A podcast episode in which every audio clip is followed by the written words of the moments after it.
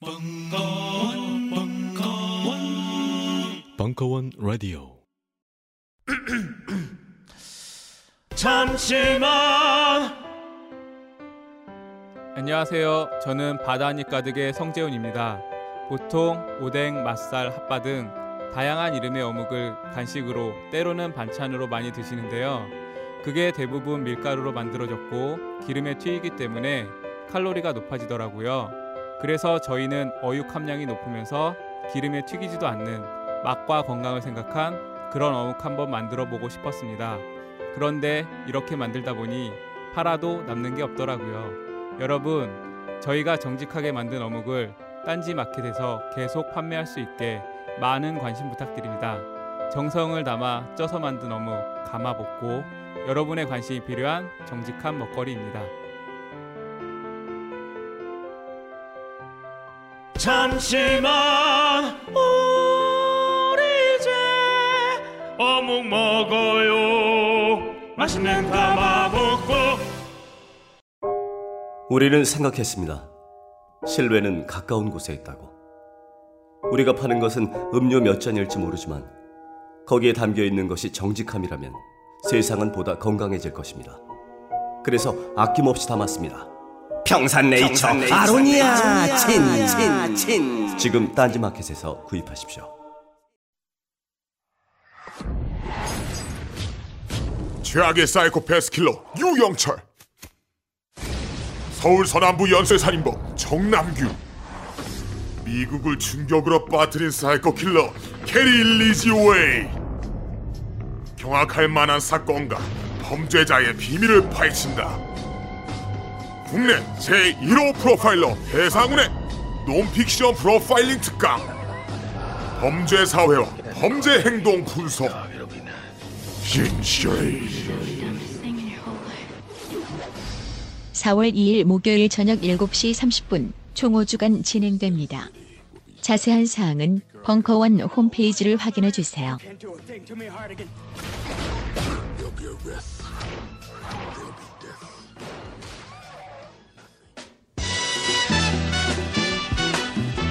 패션 큐레이터 김홍기의 스키아파렐리 쇼킹 라이프 북 콘서트 일부 1월 10일 강연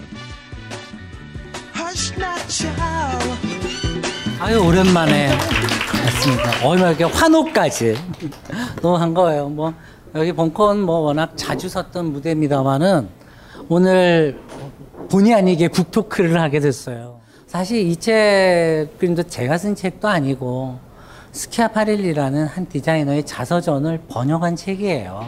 근데 이 번역한 책을 사실은 그 역자가 북토크를 하는 경우는 사실 많지 않습니다. 근데 이걸 하겠다라고 벙커원에 얘기를 했던 것은 아마 이 벙커원에서 제 패션 강의들을 조금이라도 들어보신 분들은 제가 스키아파릴리라는 사람에 대해서 조금씩 언급하는 걸 한 번쯤은 들으셨을 거예요.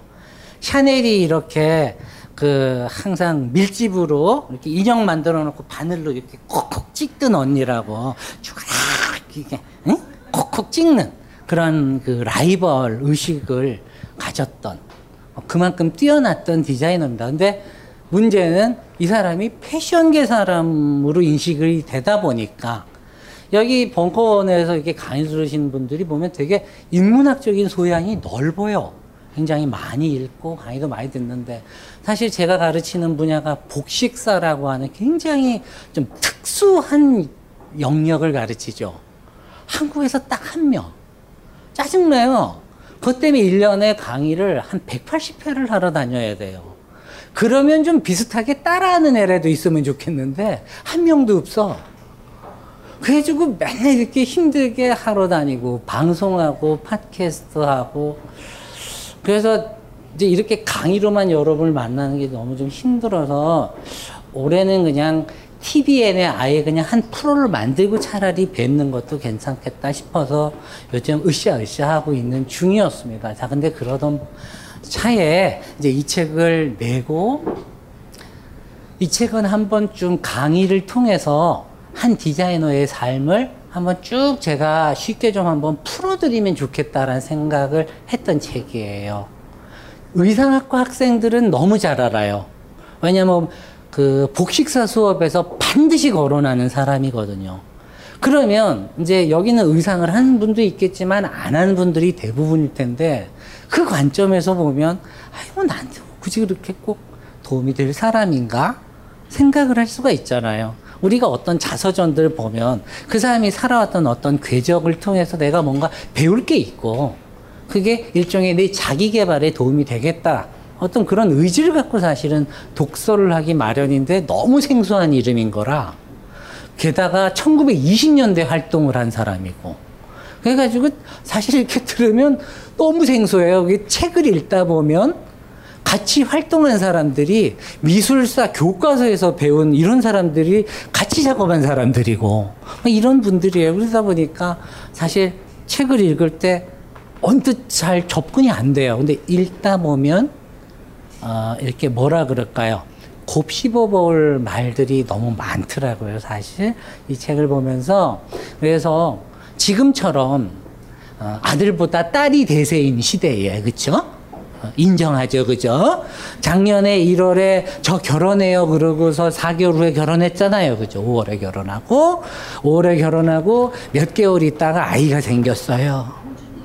공주예요. 네, 그죠? 태어난 게 아니고 지금 18개월 됐어요.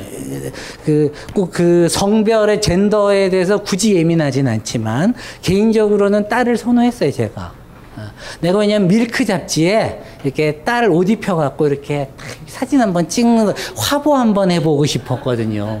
다른 화보는 찍어봤는데 그걸 못 해봤어. 그래가지고 진짜 그걸 한번 하는 게 소망이었는데 이제 드디어 꿈이 이루어지게 생겼어요.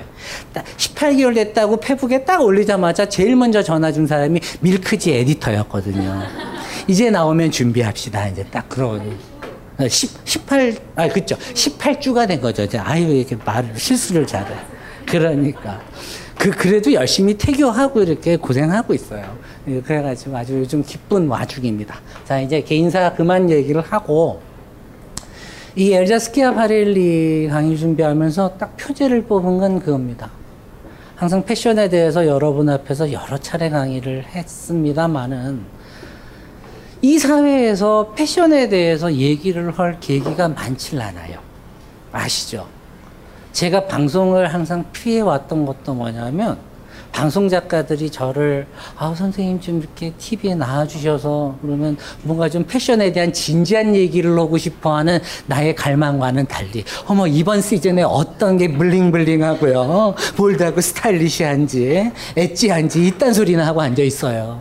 이런 게 싫었어요. 그러니까 우리의 머릿 속에 항상 뭐냐면 패션이란 항상 옷을 어떻게 하면 예쁘게 입나, 유행이 뒤지지 않고 잘 입나, 스타일링의 문제로만 항상 굳어 있는 거예요.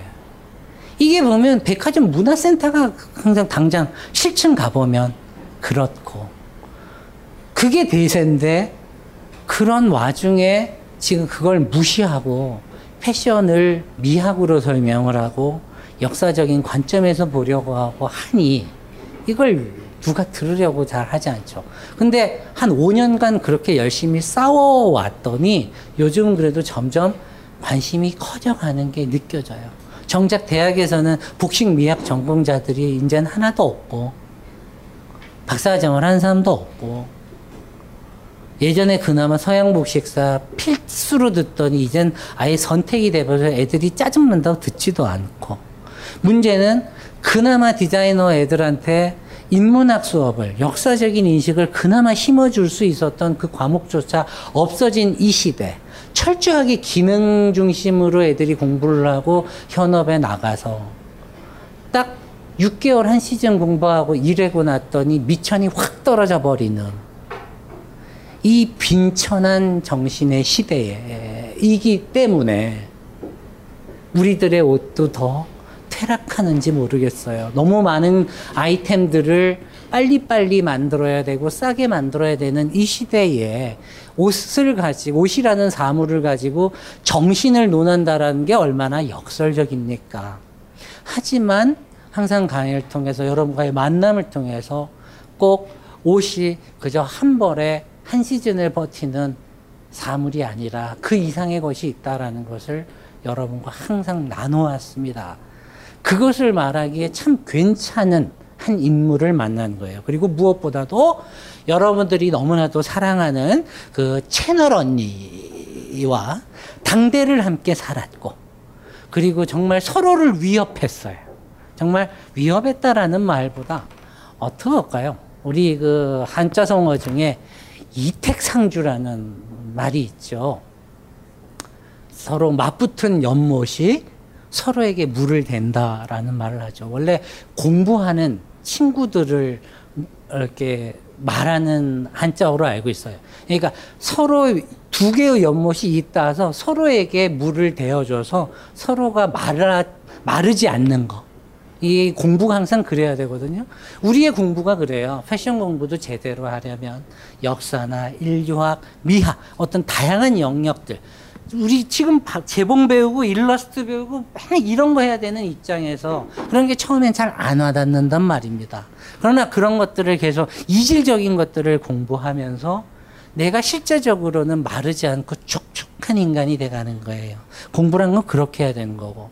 그런 관점에서 오늘 한번 우리가 인간의 삶에서 가장 인간의 정신이 어 뭐라 그럴까 용솟음 쳤던 한 시대 1920년대 우리가 흔히 책에서 그놈의 모더니즘 미술 뭐 하는 그 시대 그때 패션은 당대의 그 모더니즘 미술에 대해서 어떻게 말해왔고 어떻게 대응해왔고 그래서 서로에게 어떻게 물을 대면서 풍성한 결실들을 만들었는지 그걸 살펴보겠습니다.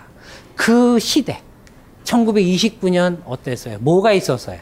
경제 대공황이 있었죠.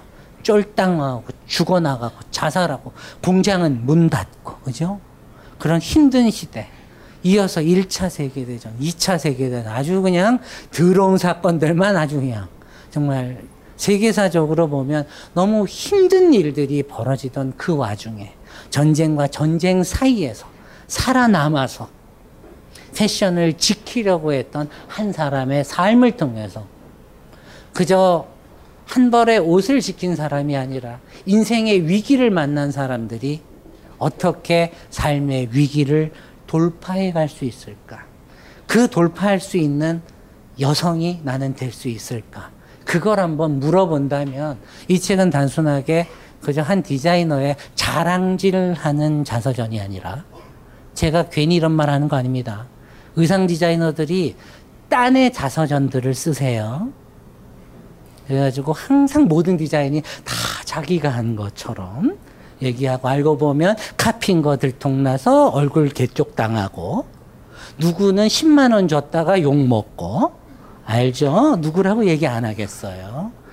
어, 상상력과 상봉하고 싶을 땐 그분을 과 상봉하셔도 됩니다만은 그 얘기까지는 하고 싶진 않아요. 그분과 상봉하지 않아도 우리에게는 우리 속에 용솟음 치는 상상력과 상봉할 기회는 다양한 루트들이 있으니까. 자, 여기까지만 합시다.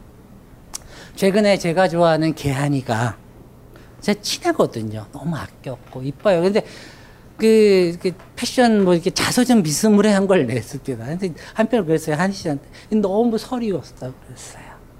그렇게 함부로 내면 안 되는 거예요. 어찌 보면 삶을 마무리하는 단계에서 내가 살아왔던 한 시대, 삶을 내 개인적인 관점으로 완전히 전유할 수 있는 힘이 있을 때 쓰는 게 자서전인데 너무 이렇게 급하게 쓴 느낌. 근데 그것과는 너무 차원이 다른 한 디자이너의 자서전을 이제 보시게 될 겁니다. 해제를 이제 할게요. 이 그림이 그래가지고 자, 이 그림 뭐 여러분 잘 아시죠? 1800 년대 중반에 그 장르용 제롬이라고 고전 박가의 그 화가입니다. 그 사람이 그린 그냥 그림에 피그말리온이라는 그 글씨나는 다 알잖아요, 그죠? 피그말리온과 가라테잖아요. 이, 이 양반이 조각가 아닙니까?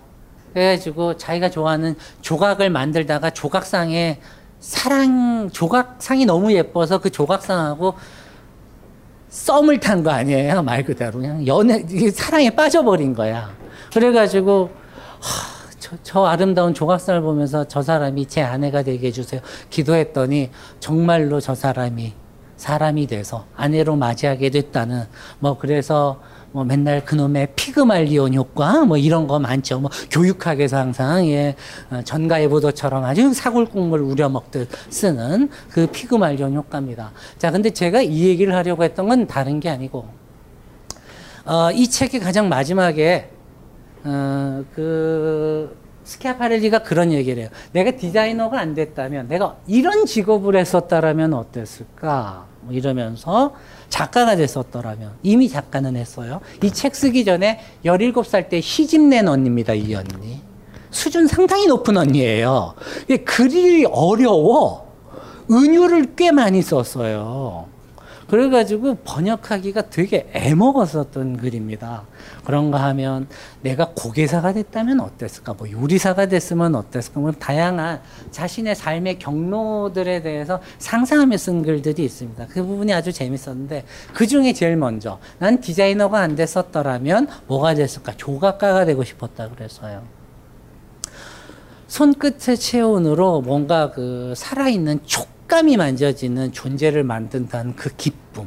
어찌 보면 패션 또한 사람이라고 하는 3차원의 신체에 입혀지는 저 옷이라고 하는 사물을 만드는 직업입니다. 그래서 사실은 본의 아니게 손으로 저 직물이라고 하는 다소 촉각을 통해서 느껴야만 하는 전적으로 느낄 수 있는 어떤 그 대상을 끊임없이 만지는 존재죠.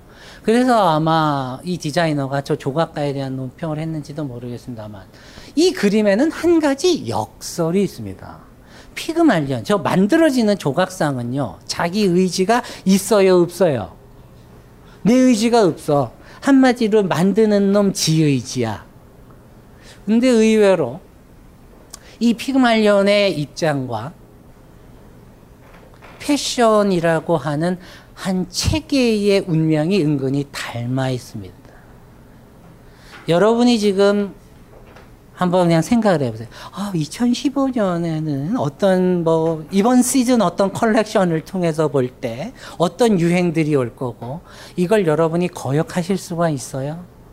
뒤집기가 어렵죠. 우리가 패션을 우리의 힘으로 뒤집어서 비틀어서 전유하기가 꽤 어려운 영역입니다. 그렇게 굳어져 버렸죠. 이미 패션은 그걸 우리 안에 하나의 그 새로운 문법으로 만들어서 우리한테 딱 각인시켰던 그런 종목이에요. 패션의 운명이기도 하고 그런 것들을 아마 우리가 이 그림을 통해서 볼 수가 있을 텐데요. 자, 이 얘기를 왜 했느냐? 스키아파렐리에 대한 얘기를 이제 이런 식으로 그 패션의 힘, 의외로 공고한 굉장히 보수적이에요. 그 체계하고 끊임없이 불화를 일으키고 싸웠던 한 여자에 대한 얘기거든요. 자, 근데 왜 갑자기 스키아파렐리를 다가 왜 프라다 언니가 왜 나와? 그렇죠? 어, 물론 프라다를 사랑하지만 이럴 때 이렇게 또 프라다 백팩 하나 들어주는 센스가 여기 나 아무도 없네. 아무도 안 하고 온 거야. 아, 이럴 땐 악마도 프라다를 입는데 어? 흔한 프라다 백 하나 들어줘 다 에르메스만 사랑하나? 여기는 그거는 아니기를 기대합니다. 자 농담이고요. 스키아바렐리아와 프라다라고 제가 이름을 지은 이유는 다른 데 있는 게 아닙니다. 2012년에 어, 제가 격하게 애정하는 뉴욕의 메트로폴리탄 미술관에서 전시가 하나 열렸어요. 2011년도 그 10년에 그 알렉산더 맥퀸이라고 하는 아주 불세출의 디자이너의 그 전시가 있었고요. 2년 후에 스키아파렐리와 프라다라는 제목으로 There Impossible Conversation, 불가능한 대화라는 이름의 전시가 열립니다. 이런 제목이 왜 열렸는지에 대해서 이제 얘기를 할게요. 자, 이 전시입니다. 이쪽은 프라다, 뒤편은 스키아파렐리의 옷들 이렇게 해가지고 쭉 두 사람의 삶을 같이 병치시켜서 어, 어떤 패션에 대한 얘기를 하고 싶어 했어요. 이 책을 읽다 보시면 어, 이게 어떤 한 잡지에 누가 썼던 제목이더라고요. 인터뷰집. 패션 잡지에서 불가능한 대화. 그래서 스키아파렐리하고요. 그 러시아의 그 누굽니까? 갑자기 생각이 안 나. 아, 스탈린 맞다. 그 스탈린과의 대화를 이렇게 낙하산을 타고 내려오면서 서로 얘기하는 걸 인터뷰로 가상을 해서 적어놓은 게 있었어요. 거기에서 그 불가능한 대화라는 것, 서로 만날 일이 없잖아요. 그러면 보세요.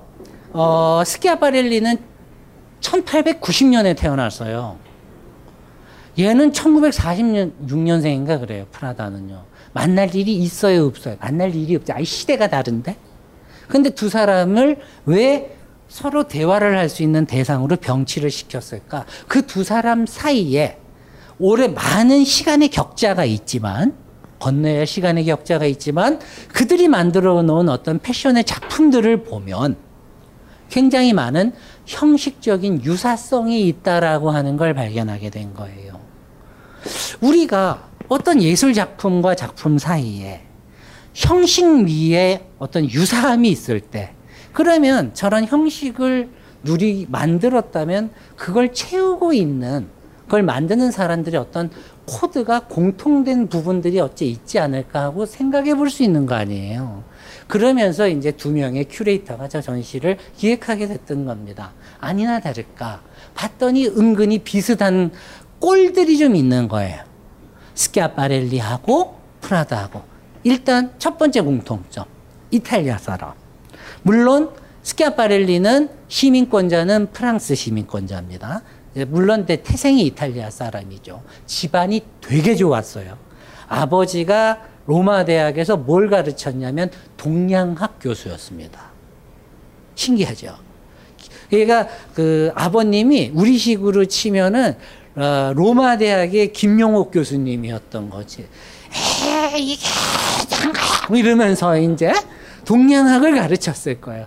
이집트, 그 다음에 아시아 이런 서구의 관점에서 보면 타자라고 불리는 제3국의 이국적인 어떤 이런 유물들, 인류학, 민속학 이런 거를 가르치던 분이다 보니 그때나 지금이나 교수님들은 항상 집에 가면 항상 자랑하는 게 뭐예요? 제일 첫 번째는 그분들의 서재입니다. 서재. 저도 서재가 좀 괜찮은 편인데 한 6천 권 있으니까 나쁘지 않은 거잖아요. 그게 다 패션 책이니까 뒤질 일이기는 하지만 근데 그럴 수밖에 없어요. 결국은 어떤 거를 미치듯 좋아하다 보면 덕후가 될 수밖에 없어. 어, 패션 책 덕후가 된 지 한 20년이 되다 보니 그렇게 책이 쌓인 것 뿐입니다. 자, 그런데 이분도 마찬가지일 거 아니에요. 그런 서재가 있고.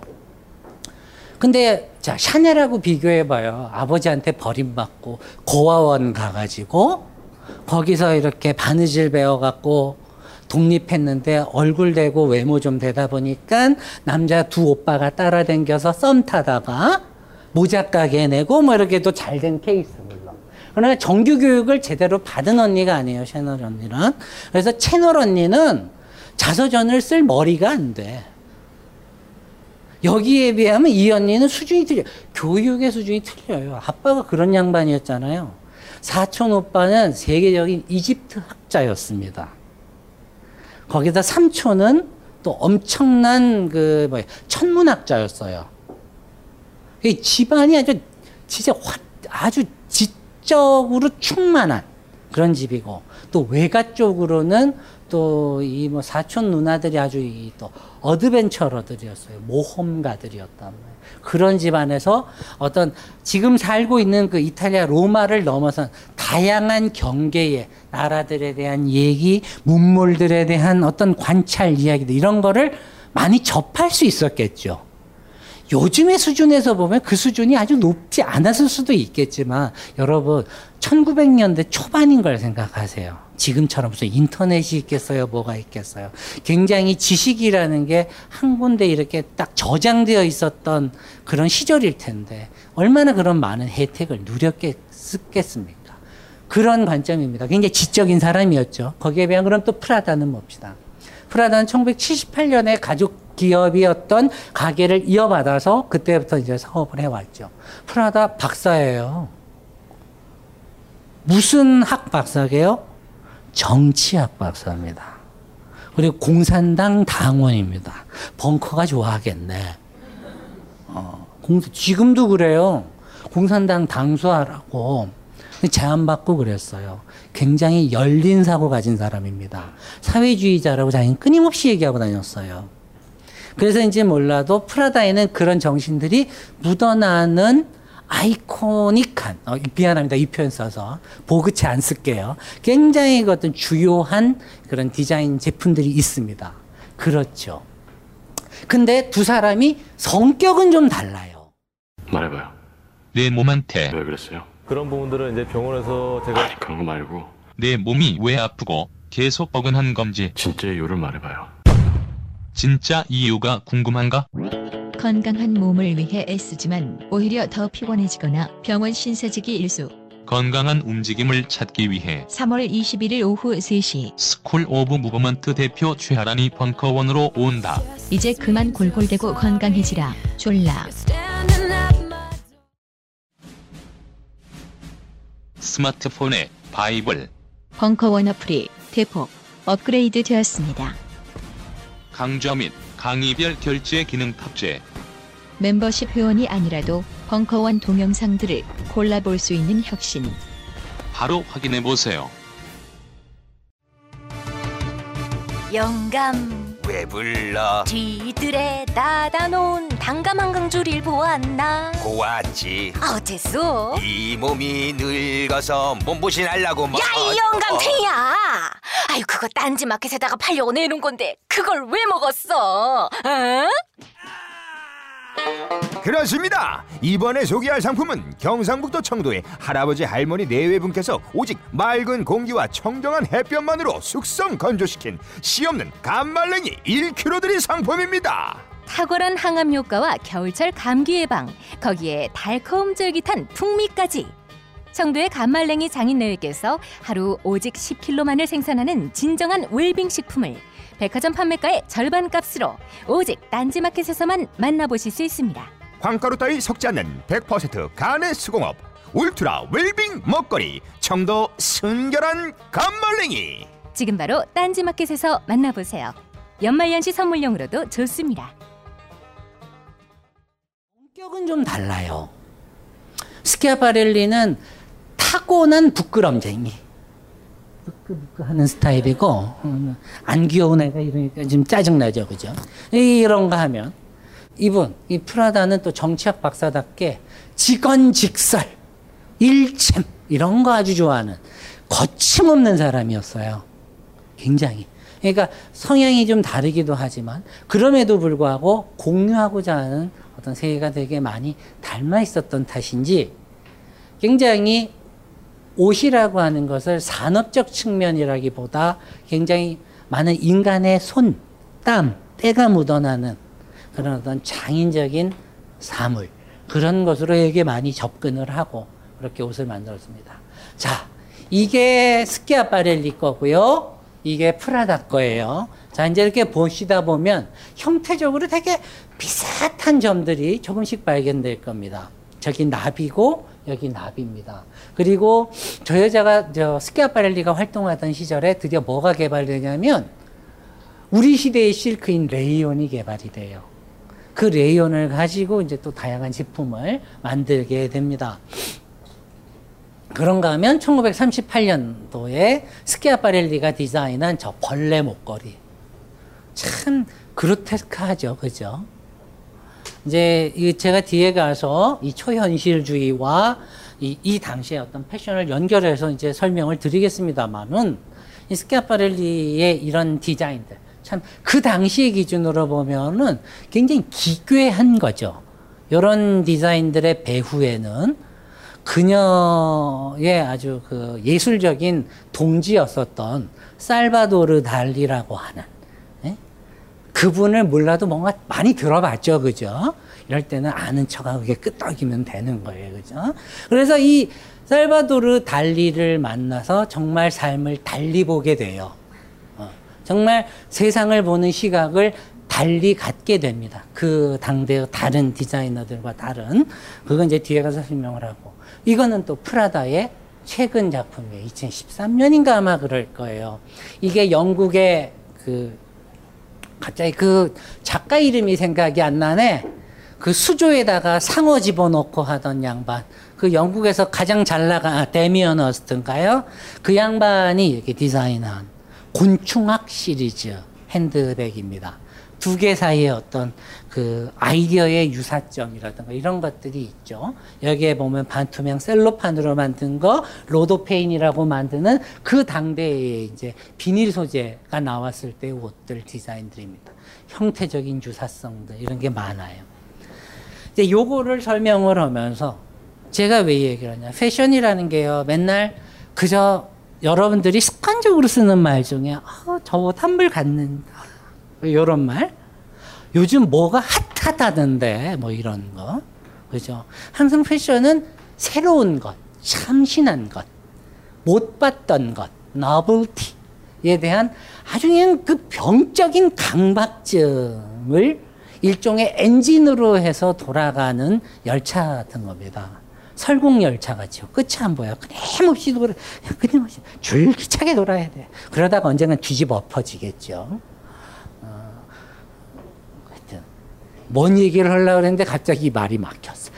농담이고. 자, 우리가 자, 1890년대 태어난 디자이너와 지금 현대까지도 작업하고 있는 한 디자이너 사이에 어떤 미적인 유사성을 봤어요. 제가 왜 이 얘기를 할까요? 항상 패션은 다가올 것들에 대한 설렘을 끊임없이 지속적으로 팔고 거기다 가치를 부여하지만 결국 그 모든 것들의 배후에 있는 저 역사적 가치들이에요. 복식의 역사가 중요한 것은 그들이 지나왔던 그 역사적인 흔적 하나하나가 사실은 모여서 오늘날의 저 거대한 패션 산업을 이룬 겁니다. 그리고 그 상호 간에 끊임없는 대화가 이루어지고 있는 관계라는 걸 아셔야 돼요. 어디 패션뿐만이겠습니까? 우리가 역사를 왜 공부합니까? 과거를 통해서 오늘을 보는 것이잖아요. 그렇죠? 그 저한테 강의 처음 벙커에서 강의할 때 왜 제가 고딕 시대의 한 그림 설명해 줬잖아요. 결혼에 대한 찬양을 그린 그림인데 거기 나온 시의원 아저씨 하나 있다고. 어? 근데 그 아저씨가 생긴 게 그 모 대통령하고 되게 닮았다. 근데 놀랍게 그 그림 속의 시의원 아저씨도 전가가 14범이고 직업이 뭐였냐면 공사판 10장을 하다가 그 재개발 지역 그 당시 브리헤니까 그 벨기에 지역 북부 지역에 재개발하는 애들 막 발로 내쫓 용역 깡패 서서 내쫓고 하던 이력을 가진 인간이었는데 그렇게 해서 돈 벌어서 시장까지 되고 24살 어린애를 강간해서 결혼하고 그렇게 해서 참 평행 우주의 그 위대함을 우리가 이게 느꼈어요. 이게 똑같아요. 역사라는 게 이렇게. 과거의 재판이야. 굉장히 되는 게 많기 때문에 우리가 어떤 그 과거를 통해서 현재를 냉철하게 보는 작업이 필요합니다. 그렇기 위해서 자 인간의 역사에서 가장 많은 창의력들이 동시다발적으로 확 용솟음 친 시대. 우리가 흔히 모더니즘 시대라고 말하는 그 시대. 그 배후에는 물론 그 정신분석학자 프로이트나 뭐 이런 사람들이 배후에 있던 바로 이때입니다. 인간이 지금 내가 쌍판이 울 생긴 게 이게 다가 아니구나 이게. 알고 봤더니. 이게 인간 의식하는 인간인 줄 알았더니 알고 봤더니 내 행동의 많은 부분이 의식이 아닌 무의식이 결정을 한다는 걸 알게 된 게 생각보다 길지 않잖아요 그죠? 그러면서 얼마나 문학이며 수많은 다양한 영역들이 함께 서로에게 서로의 연못에 물을 대며 확 일어서기 시작했던 그 시대.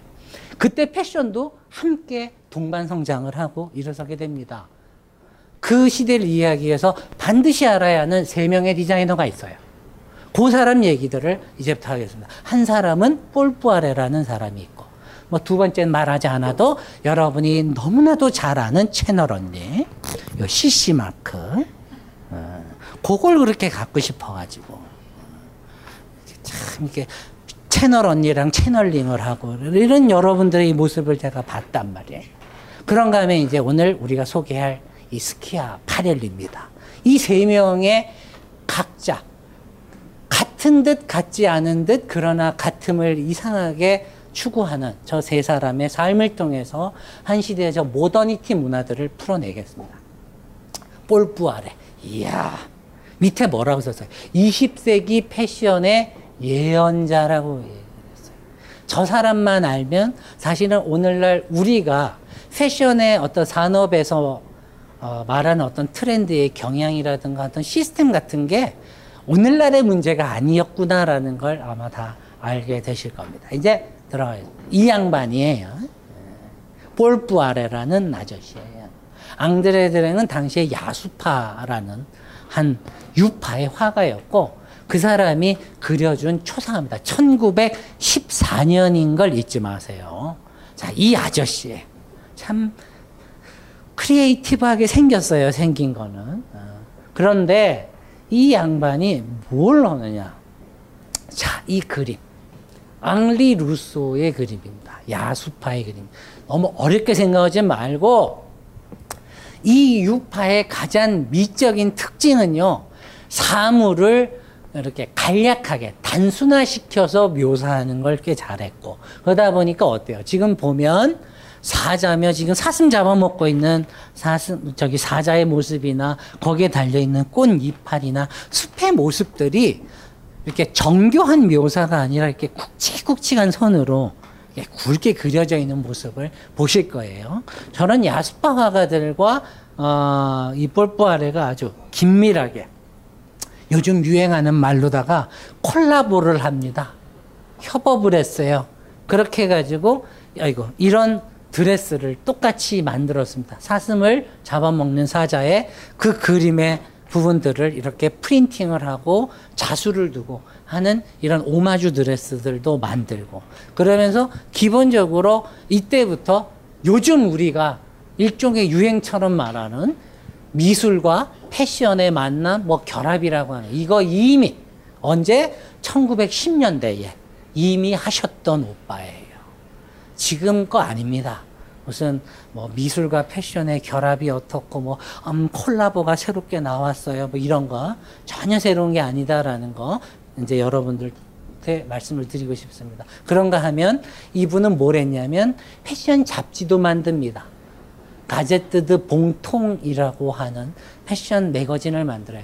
가제뜨드 봉통이 뭐냐면 불어인데 풀면 좋은 취향 이런 겁니다. 좋은 taste를 어떻게 하면 가질 수 있을까? 근데 그 잡지를 본인이 editing을 했어요. 그 잡지를. creative director로. 그러면서 거기에 이제 사진보다는 여전히 일러스트레이션이 힘을 발휘하던 시대니까 이제 이런 다양한 일러스트가 있는데 자, 이 시대의 패션과 더불어서 여기 일러스트 작품에서는 옷보다 사실은 눈이 더 가는 부분이 있죠. 어디에요? 베개 커버라든가 소파라든가 이런 어떤 격자 창 무늬에 있는 이런 이 분재 양식 이런 게 눈에 더 들어오지 않으세요? 요즘 패션 잡지들이 저희는 패션 매거진입니다라고 얘기하지 않습니다. 언제부턴가 저도 엘르하고 에버뉴엘 뭐 이런 다양한 매거진에 지금도 글을 계속 기고를 하고 있지만 언제부턴가 엘르 매거진은 저희는 패션 매거진이 아니라 라이프 스타일 매거진입니다 라고 얘기를 해요. 근데 그게 요즘의 조류가 옷만 팔아서는 안 되기 때문에 라이프 스타일을 강조하는 경향으로 뭐 가고 있습니다. 있다고 개소리들을 하거든요. 그러나 살펴보면 그게 얼마나 새로운 말이 아니라는 걸 알게 됩니다. 여기에 괜히 bed cover를 그려놓고 쇼파를 그려놓고 저런 이 이런 패턴들이 그려져 있는 fabric 제품을 일러스트로 괜히 그린 게 아니에요. 이 폴 푸아레는요, 이런 걸 통해, 자, 이런 프린트들, textile 작품들을 밑에 워크샵 공방을 만들어서 계속해서 찍어내고 만들어내면서 이걸 갖고 뭘 했냐면 실제로 living 용품을 만들어서요. 이미 이 시절에 디자이너는 그저 한 벌의 옷을 만드는 게 아니라 한 인간의 삶의 무대를 창조하는 사람이어야 한다. 그러니까 그 옷 이외에 내가 주거 생활을 하면서도 필요한 어떤 이런 다양한 용품이라든가 이런 것들도 함께 디자인을 해서 함께 나아가야 된다라고 믿었던 사람입니다. 그러다 보니까 예술가들과 협업도 했죠. 이미 이런 textile을 만들어서 지금으로 치면 어떻게 해요? 라이프 스타일 샵 같은 걸 만든 거예요. 그릇도 빚고. 지금 저희 가로수길이나 이마트에 가면 자주라고 있잖아요. 왜? 에? 자연주의 그런 거 있듯이 그런 것도 이미 만들었고. 그렇게 해가지고 그걸 이미 1900년대 초반에 시작을 했었던 사람입니다. 그런가 하면 자 이런 텍스타일 여기 르 메송 마르땡이라고 되어 있죠. 이 마르땡이 누구냐면 디자이너의 딸이었어요. 그 딸한테 저걸 이제 전권을 주고 저런 워크샵들을 운영을 하고 했었던 사람이었습니다. 그런가 하면 메종 마르땡에서는 또 주얼리도 디자인을 합니다. 패션만 한 게 아니라 패션 디자이너가 주얼리도 디자인을 하고 예? 다양한 걸 디자인했는데 이 제품을 한번 좀 다시 볼 필요가 있어요. 이렇게 보면 저 제품에 뭐라고 쓰여 있어요? 볼 부아레라고 쓰여 있어요. 저걸 보시는 분들은 저걸 보면서 그렇게 생각해요. 저게 뭐 어쩌라고. 당연한 거 아닌가? 우리들 옷 사면 뒤에 뭐 있어요? 내 때로 있잖아, 내 때로 있잖아, 이거. 레이블이 붙어 있잖아요. 여긴 DKNY라고 있을 것이고, 여러분은 지금 뭐라고 있어요? 이게 당연한 거죠. 근데 그게 당연한 게 아니었어요. 지금 여러분들이 당연하다고 알고 있는 게 역사적으로 보면 당연한 게 아니라고. 왜냐하면 패션은요, 예술의 영역으로 인정을 못 받았어요. 17세기 이후로. 패션은 항상 그 공예였어요. 공예에 의한 영역. 그래서 항상 좀 미천한 대접을 받아왔습니다. 그냥 장인이지 예술가의 위치에 못 서는 거예요. 볼부아레는 그게 되게 싫었던 겁니다.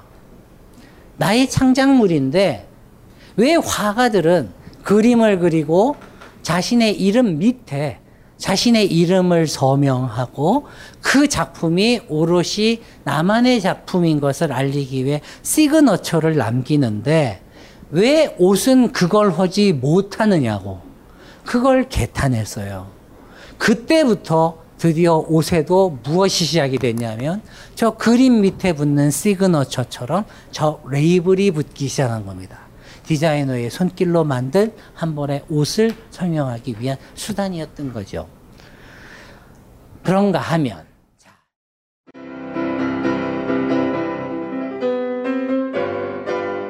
클래식은 너무 멀리 있거나 혹은 너무 가까이 있다.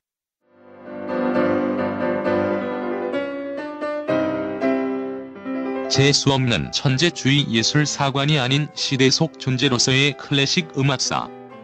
지휘자 겸 피아노 박사의 실현과 함께하는 퍼포먼스형 강좌. 시대 정신과 음악 양식 모두를 아우르는 입체적 이해.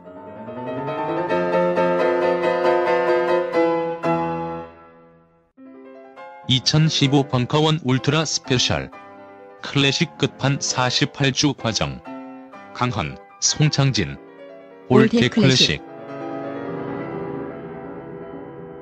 자세한 사항은 벙커원 홈페이지를 참조하세요. 요즘 나는 책 추천을 하지 않는다. 그래도 이 책은 추천하지 않을 수 없다. 나는 딴지일보 읽은 척 매뉴얼의 애독자였으니까. 이웃시민 고전은 직접 반려들어 읽는 게 가장 좋다.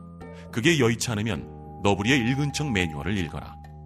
읽은 척 매뉴얼은 고전들의 뒤틀린 소개이자 색다른 비평일 뿐만 아니라 그 자체로 고전과 맞먹는 유사 고전이다.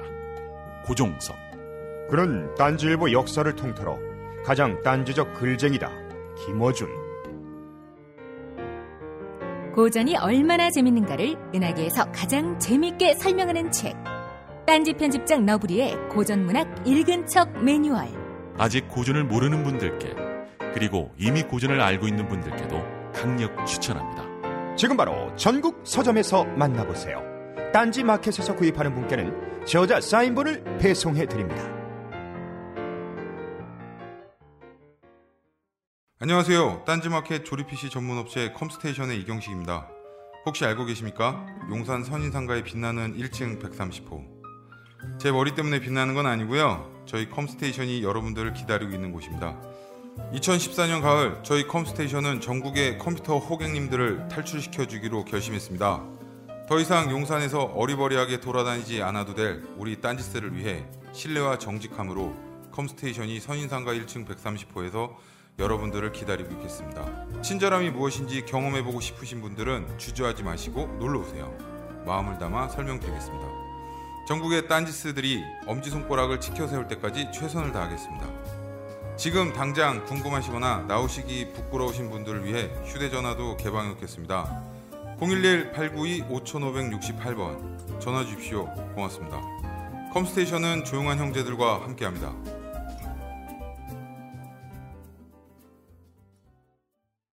하면 자 이제 이 시대에 폴뿌아레가 만든 옷이에요. 자 이걸 한번 보면 1912년 의상인데 폴뿌아레 그렇게 됐고 밑에 뭐라고 써 있어요.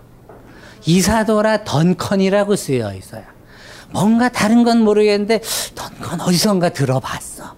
알고 봤더니 현대 무용의 뭐 시존에 하는 아주 유명한 사람이었습니다. 당대에도 뭐였어요? 유명인이었겠죠. 요즘 뜨는 말로다가 셀럽이었죠. 그죠? 셀러브리티입니다. 이 얘기를 왜 할까? 그럼 왜 폴뿌아레가 저 이사도라 던컨의 옷을 만들었을까? 만든 게 아니고 자신의 옷을 저런 당대의 셀럽들에게 자신의 집에 초대해서 정원에서 가든 파티를 열면서 그 사람들한테 입혀서 마케팅을 했던 사람이에요. 이게 지금의 관점에서 보세요. 지금 각각의 패션 브랜드들, 패션 디자이너들, 인터넷 보라고요. 브랜드들 나오면 가령 그 최근에 그 누구였죠? 그, 그 뭐야. 그 저기 땅콩 회양 언니도 그 코트 3천만 원 입네. 스카프가 얼마네. 하고 바로 뜨잖아요. 그죠? 그러듯이 어떤 연예인이 드라마에서 어떤 옷차림을 하면 어떤 브랜드가 배우 누구께서 저희 브랜드를 몇 회에서 입어주셨습니다. 이러면서 계속 광고하죠. 그죠? 그게 전혀 새로운 게 아니라는 얘기예요. 이미 셀럽을 이용을 해서 디자이너들이 자신의 제품들, 자신의 옷들을 광고했던 건 이미 이때 이 사람이 이런 원칙들, 마케팅의 기술들을 이미 다 만들어서 썼었습니다. 그런가 하면 이미 이때 저 만주족들이 쓰던 자수들, 저런 이국적인 것들, 이런 것들을 또 자신의 현대 패션에 적용을 해서 작품을 만들기도 했고요. 그러니까 왜 우리 뭐 요즘 현대 패션의 뭐 런웨이들을 가보면 뭐 이번 누구누구 디자이너의 컬렉션에서는 뭐 동양적 inspiration을 되살려서 실루엣에 구현하려고 어디서 그런 구닥다리 같은 이미 예전에 다 했던 얘기들을 새로울 게 없어요. 새로운 것이냐 너무 포장할 필요 없다는 얘기입니다. 자, 그런가 하면 이 너무 또 디자이너가 뛰어나니까 이탈리아의 또 이 한 뛰어난 구두 제조업체에서 이 사람을 위한 특별판 런웨이에 함께 신게 할 구두도 만들어서 증정을 하고 참 재밌는 일들이 많았어요. 이런가 하면 중국식 옷에 영향을 받은 저런 디자인들도 비대칭이잖아요. 그죠? 저런 디자인들도 냈고 하이 칼라. 저희도 하이 칼라잖아요. 그런데 이걸 하이 칼라라고 안 그래. 대부분 차이나 칼라라고 얘기를 하지. 이걸 서 물론 요거는 요 얘기는 하면 안 돼. 이거는 개호로 산 겁니다. 사람들이 개호로 샀다 그러면 잘 몰라요. 개인 오더에서 샀다는 얘기예요. 이게 요건 일반인이 못 합니다. 요거는 요 브랜드를 다루는 사람을 알면 가능해요. 가령 개호를 한다는 건 요 품목이 많이 팔리기 때문에 계속해서 반복 주문을 할 수 있다라는 얘기거든요. 그때 이제 원가에 이렇게 딱 살 수 있는 그러니까 이 청담동 사거리에 그 도나카렌에 걸려 있는 건데 거기 있는 가격에 거의 한 5분의 1 가격에 샀어요. 예, 그냥 자랑, 자랑질. 자, 이런 거 얘기한 거고. 자, 보세요. 2009년에 크리스천 디올에서 지금은 잘렸지만, 음, 입 잘못 놀려가지고, 갈리아노가 2009년 컬렉션이 저 폴 푸아레에 대한 어떤 존경의 마음을 전하는 오마주였습니다. 폴 푸아레의 오마주였어요. 그러면서 이 사람이 이런 말을 합니다.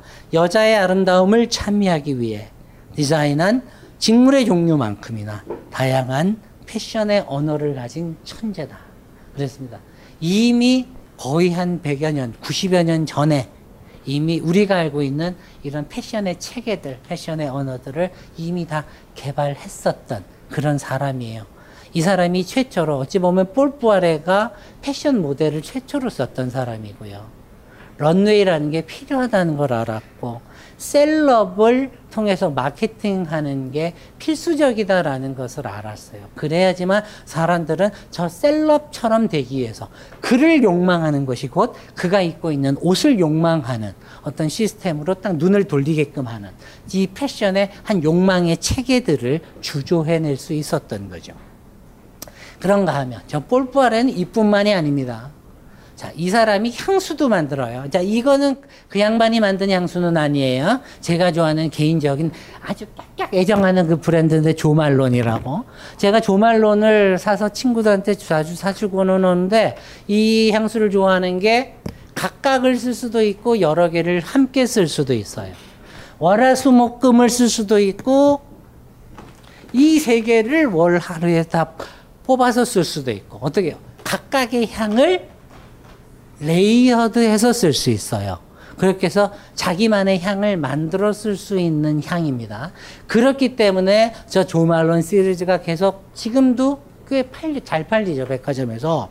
다 백화점에 입점돼 있잖아요. 이 얘기를 왜 하느냐?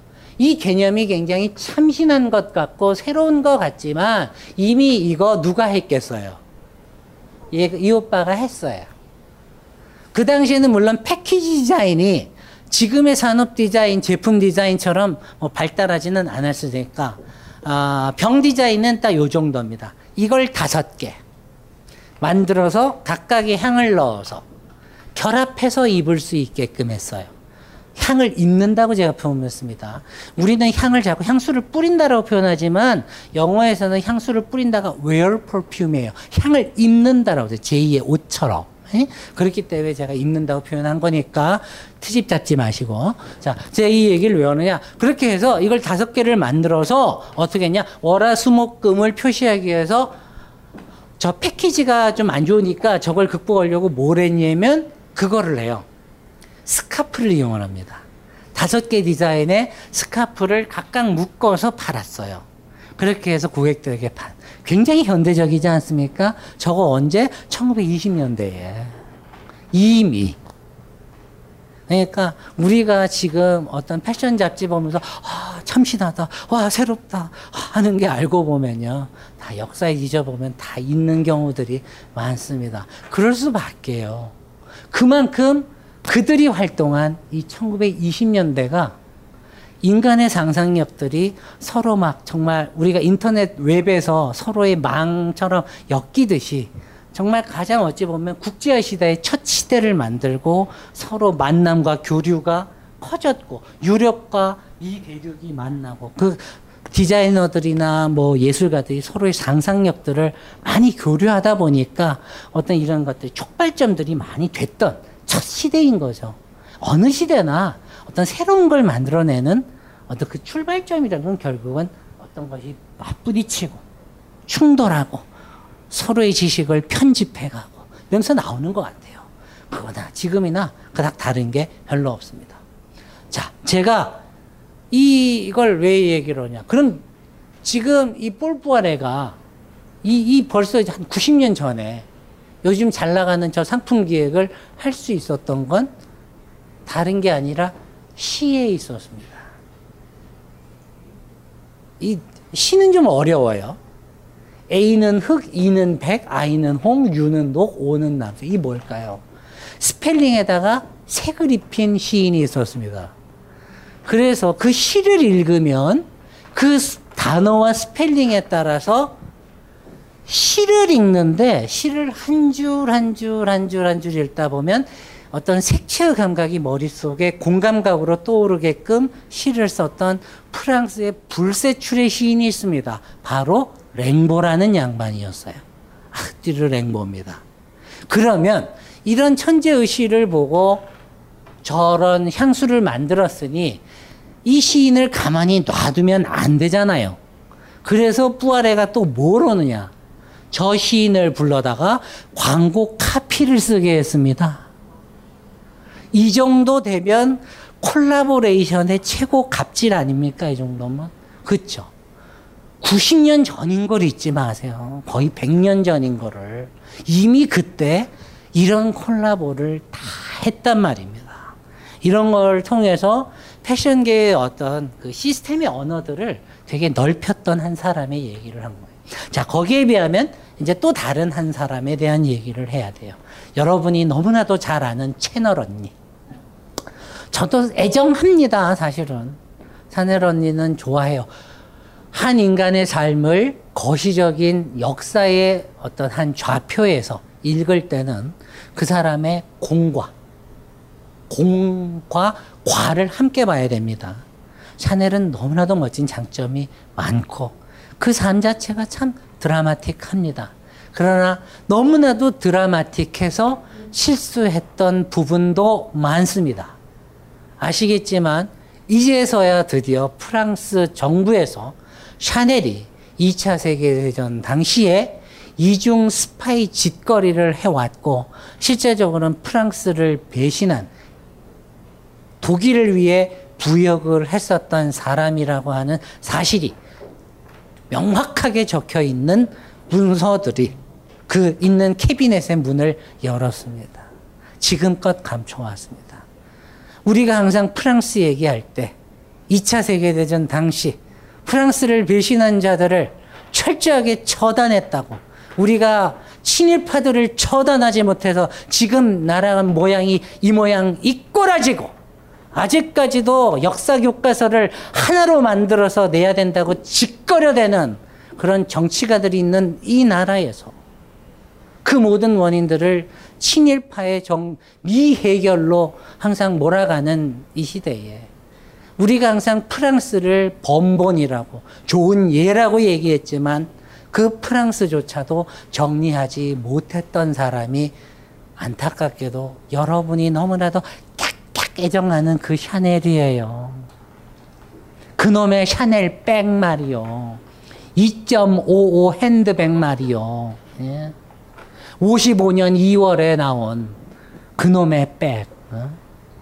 채널 언니의 그 아이코닉한 디자인 말이에요. 그러나 그건 과거.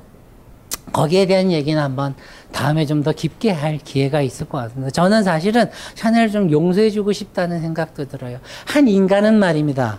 내가 너무 잘 나가.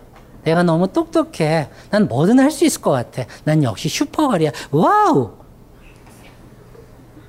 남자건 여자건 그런 생각을 하면 할수록 자신을 너무 과신해서 생기는 어떤 죄를, 본질적인 죄를 범하게 될 가능성이 큽니다. 여러분들 그리스 고전들을 보십시오. 비극의 주인공들이 못난 사람들입니까? 원인터내셔널의 장글에는 비극에 나오지 않습니다. 하나같이 탁월하고 위대한 영웅이 나옵니다. 영웅이어서 과신하다가 나락으로 떨어지는 게 비극의 기본적인 스토리인 걸 기억하세요. 인간의 본질적 죄, 그 과오, 과신해서 생겨날 수밖에 없는 인간의 한 단면이거든요. 샤넬도 사실은 그 덫에 빠졌던 게 아닐까. 내가 조금만 움직이면 독일 정부와 이 프랑스와 영국을 움직이면서 내가 처치를 좀 아니까 걔를 내 편으로 살살 한번 자주 그렇게 다 꼬시면 될 것 같아. 너무 요런 류의 과신들. 그런 거에 젖었던 사람일지도 모르겠다라는 생각을 한번 해봐요. 물론 그 부역한 행위에 대해서는 절대 용서하지 않습니다. 그리고 그것뿐만이 아니라 프랑스 인민들이 2차 세계대전 당시 때 너무나도 곤핍하게 살았습니다. 배급제로 살았어요. 전쟁이 나면 모든 산업의 체계가 전시체제가 되잖아요. 응? 그러다 보면 뭐가 제일 부족합니까? 생필품이 부족하게 돼요. 생필품이. 자, 그런데 그 생필품이 부족하게 됐을 때에 국가는 그것들을 아끼기 위해서 뭘 하냐면 배급제를 해서 사람들이 한테 물건을 조달하는데 그걸 위해서 뭐가 필요했냐면 바우처가 있어야 돼요. 그 바우처를 4인 가족당 28장을 줍니다. 그걸 가지고 뭐 1년 내에 내가 써야 될 옷을 사야 되는데요. 양말을 사거나 이래야 되는데 그 당시 바우처가 양말 한 켤레 살려면 어, 바우처를 9장을 써야 돼요. 그러니 코튼이 겉옷이니 이런 걸 쓸 수 있는 상황이 아닌 겁니다. 그래서 그때 나온 게 바로 아나바다가 되는 거예요. 아껴 쓰고 나눠 쓰고 다시 쓰고 수선해서 입고. 그래서 그 당시에 나온 디자인들이 뭐야? 패치웍이 되어 있는 옷들이 많이 나오게 되고 그런 디자인들이 하나의 영감으로 자리하게 됐던 게 그런 이유입니다. 자, 이런 시대. 드디어 우리가 샤넬의 시대로 이제 한번 가봅니다. 밑에 제가 뭐라고 썼어요? 대중생산 시대의 아름다움 이렇게 썼잖아요. 샤넬은요, 자, 보세요. 푸아레가 그렇게 패션계를 들었다 놨다 들었다 놨다 해도 지금 아는 사람 아무도 없죠. 스키아파렐리는 최근에 복원이 돼서 새로 이제 creative director가 돼서 새롭게 컬렉션을 하고 있습니다만 여전히 많은 분들이 잘 모르고 계시고 거기에 비하면 샤넬은 너무나도 잘 알아요.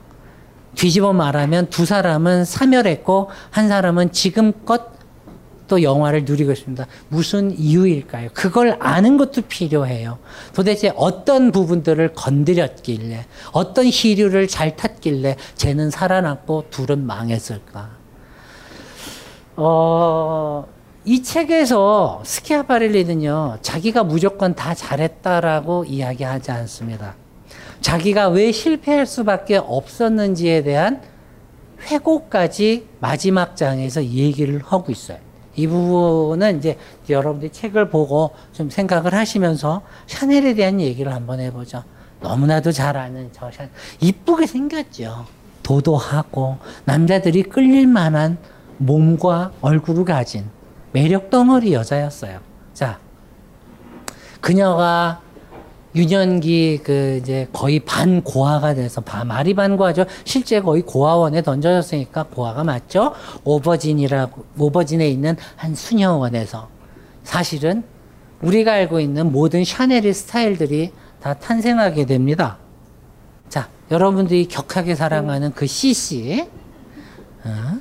요거 사랑하시죠, 그죠? 저거가 어디에서 나왔을까요? 옆에 있는 게 뭐예요? 오버진에 있는 수녀원 그 내부의 창틀입니다. 그 디자인이에요. 저기서 나왔습니다. 누가 사람들이 저 CC가 코코 샤넬의 약자가 아니냐고 하시던데 아닙니다. 저 디자인이 나온 바로 저 건축적 양식에서 영감을 받은 것이라고 샤넬에서 공식 발표하고 도록으로 만들었고 동대문 요번에 그 DDP에서도 샤넬전 했었잖아요. 그때도 그렇게 설명을 합니다. 오버진 스타일이라고. 그런가 하면 저 오버진 수녀원의 바닥입니다. 바닥. 네? 자갈, 작은 자갈 돌길이에요. 저 돌길에서 뭐가 태어나냐면 오늘날 샤넬의 디자인에 안 빠지는 저 오각형 별이 나오는 거예요. 저 바닥이 그려져 있는 저 형상들. 저런 것들이 나오기도 하고 저 십자가. 중세의 십자가 양식들 그런가 하면 자, 저 수녀복들. 지금 요거 라거펠트의 최신작들이거든요, 거의. 항상 이 수녀원을 통해서 사실은 샤넬은 사람은 장식적인 것보다 철저하게 절제하는 맛을 어, 발산할 때 더 아름다운 어떤 새로운 아름다움을 창조할 수 있다라는 걸 어렸을 때 배웠던 것 같아요. 그 긴 피배 시대에 결피배 시대에 입어야 했었던 저 검정색을 현대의 가장 근사한 색으로 재탄생 시켰던 게 저 샤넬이죠. 그렇게 해서 저런 디자인들이 나온 거고요. 그런가 하면 지금 샤넬의 디자인들입니다. 주얼리 라인들이에요. 그런데 자세히 보면 뭘 닮았나요? 수녀원에서 수녀들이 쓰고 기도할 때 쓰던 묵주를 연상하게 하지 않습니까? 이 샤넬의 스타일들은 보면 다 어떤 자신의 유년기의 삶에서 한 역사적인 연원들을 조금씩 찾을 수가 있습니다. 바로 그녀죠. 이 여자예요. 제가 뭐 가난한 시크라고 항상 잘 주장을 하는데 요 그림을 그리던 요 시절 1923년입니다. 요거 그리고 나서 4년 후에 이제 스키아 파렐리가 파리에 등장을 합니다. 그런데 이미 이때 샤넬은 잘 먹고 잘 살, 가장 잘 나가는 핫한 디자이너였어요. 그러니까 이때 이미 장국돈이 이런 사람들하고 아, 뭐 하겠어요? 연극 만들고 뮤지컬 만들어야죠. 오늘날로 치면은. 그래서 오페라 작품 만들고 하던 그 시절입니다. 그래서 청색열차라고 하는 어떤 작은 오페레타 작품을 만들고 참 이게 재밌는 게 같이 콜라보를 했던 사람들이 후덜덜합니다. 누가 했느냐? 무대 커, 무대 미술을 파블로 피카소가 했고요. 극작을 누가 했냐면 장 콕토가 했어요. 의상을 샤넬이 했습니다. 지금으로 치면 뭐예요? 완전히 legend의 끝판왕이 된 거예요. 그렇죠? 그러나 여러분 이 말을 유념해서 들으십시오. 왜 그 사람들만 legend입니까? 왜 우리 시대에 그런 작업을 하는 사람들은 legend가 아닌가요? 사실 여기서 장 콕토를 내가 제대로 다 읽어본 사람 몇 사람 돼요? 피카소 그림 다 보셨어요?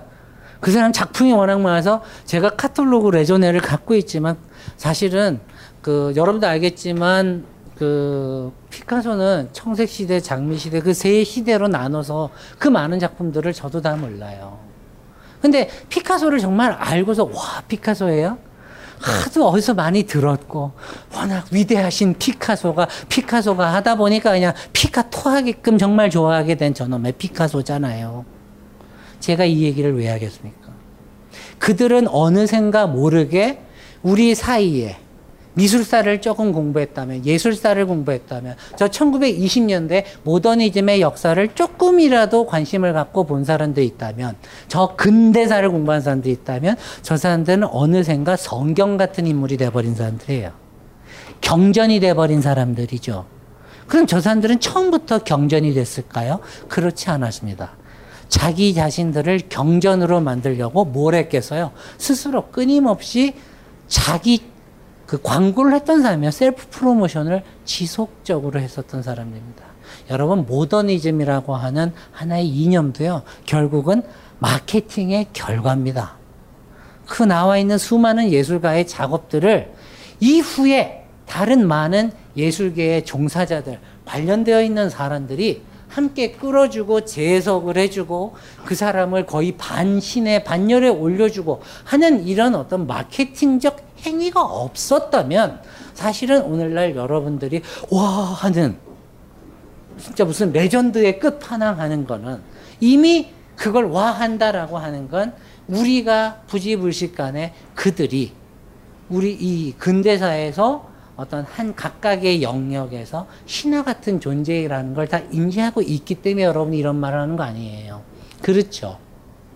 이런 어떤 그 자기 프로모션의 시대였었고 예술가들이 여기에 눈 떴던 첫 번째 시대였습니다. 그래서 샤넬도 언론 플레이 되게 잘했고요.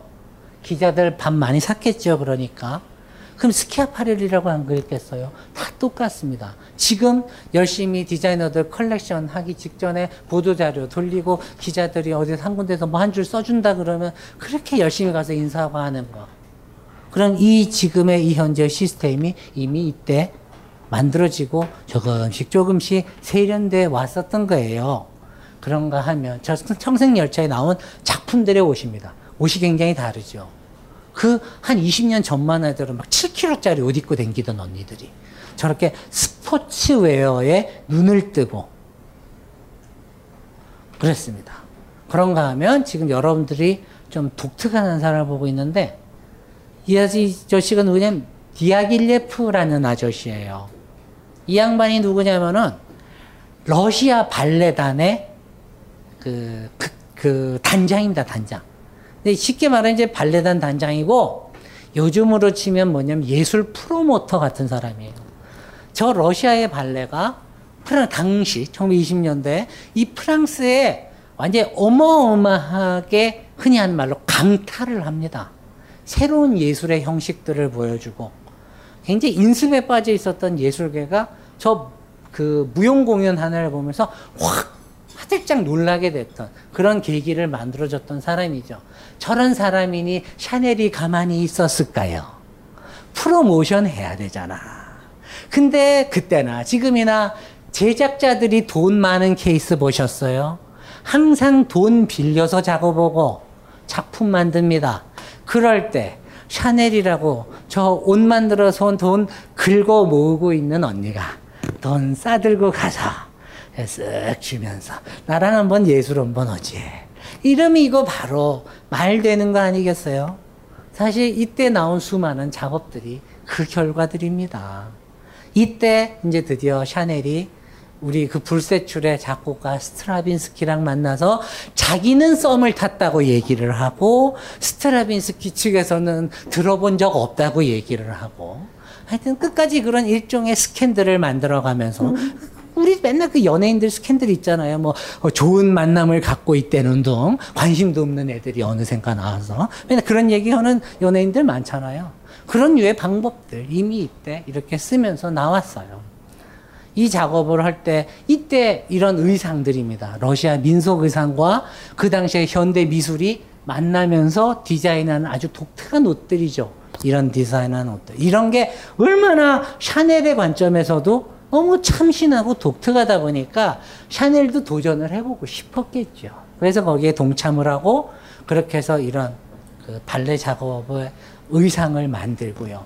하는 일들을 합니다. 굉장히 간소하고 현대적인 의상들을 만들어요. 샤넬이 의상으로는 되게 성공을 해서 그 이후로 욕심을 냅니다. 무대 의상도 해보고 헐리우드에서 또 불러요. 1930년대에. 이제 이때부터는 패션의 어떤 진원지가 패션 디자이너가 아니라 뭐가 돼요? 헐리우드의 여배우로 본격적으로 패션의 주도권이 넘어가기 시작하던 그 시대인데 이때 이제 넘어가면서 샤넬이 그거를 합니다마는 헐리우드에서 부름을 받아서 작품을 만들어요. 세 편의 의상을 합니다. 잘 됐을까요? 샤넬이 했는데 왜 이렇게 긍정적이지를 못해? 어땠겠어요? 잘 됐을 것 같아요. 속았어. 쫄딱 망합니다. 샤넬이 지가 생각해도 쪽팔릴 만큼 쫄딱 망합니다. 흥행이 안 돼요. 세 편을 말아먹습니다. 그리고 나서 영화상을 안 건드려요. 그랬던 어떤 흑역사가 있습니다. 채널에. 거기에 비하면 스키아바렐리는 영화 하는 것마다 다 대박이었습니다. 그러니까 그쪽으로 좀 더 뛰어났었던 그런 디자이너였어요. 여기에 보시는 저 샤넬 시대에 나왔던 당대의 핸드백입니다. 핸드백. 장식의 죄악이라고 말하던 그 시절입니다. 20년대에. 그래서인지 몰라도 장식 없이 아주 깔끔한 정말 극소의 장식과 형태 미만을 살린 이런 디자인들이 나왔죠. 저 가방하고 샤넬의 아까 전에 그 옷차림하고 너무나도 잘 맞겠죠. 그렇죠. 그런가 하면 또 한편의 여자들은 거리에서 핸드백과 더불어서 조그만 가방을 또 들고 다니기 시작합니다. 이른바 클러치의 탄생이었어요. 1923년에 나온 클러치입니다. 지금 봐도 그닥 촌스럽지 않죠.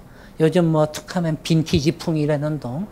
근데 어떤 언니는 빈티지를 들었는데 굉장히 빈티나 보일 가능성도 크지만 어쨌든지 중요한 건 요 당시에 나온 이런 디자인들을 여러분들과 같이 보고 있습니다. 근데 자, 이 선들이 괜히 나왔다고 생각하시면 안 돼요. 샤넬이나 스키아파렐리나 1920년대 다 뉴욕에서 생활을 하게 됐습니다. 이건 이제 스키아파렐리 얘기는 뒤에 가서는 좀 더 할 텐데 샤넬도 미국 뉴욕에 갔을 때 그 마철루들로 가득한 당대의 그 기계적인 어떤 그 도시 그러나 너무 놀라웠었던 거죠. 막 그 엄청난 고층 빌딩의 도시들 격자무늬의 뉴욕을 보면서 굉장히 이 단순한 선으로만 구성된 도시지만 뭔가 그 가지고 있는 위용과 아름다움 여기에 압도됩니다. 거기에서 어떤 이런 단순한 선을 이용해서 옷을 만드는 그런 영감들, inspiration들이 나오게 되는 것이죠. 자, 그런가 하면 이제 마지막 우리가 스키아파렐리로 갑니다. 이 강의는 벙커원 어플에서 동영상으로도 시청하실 수 있습니다. 벙커원 라디오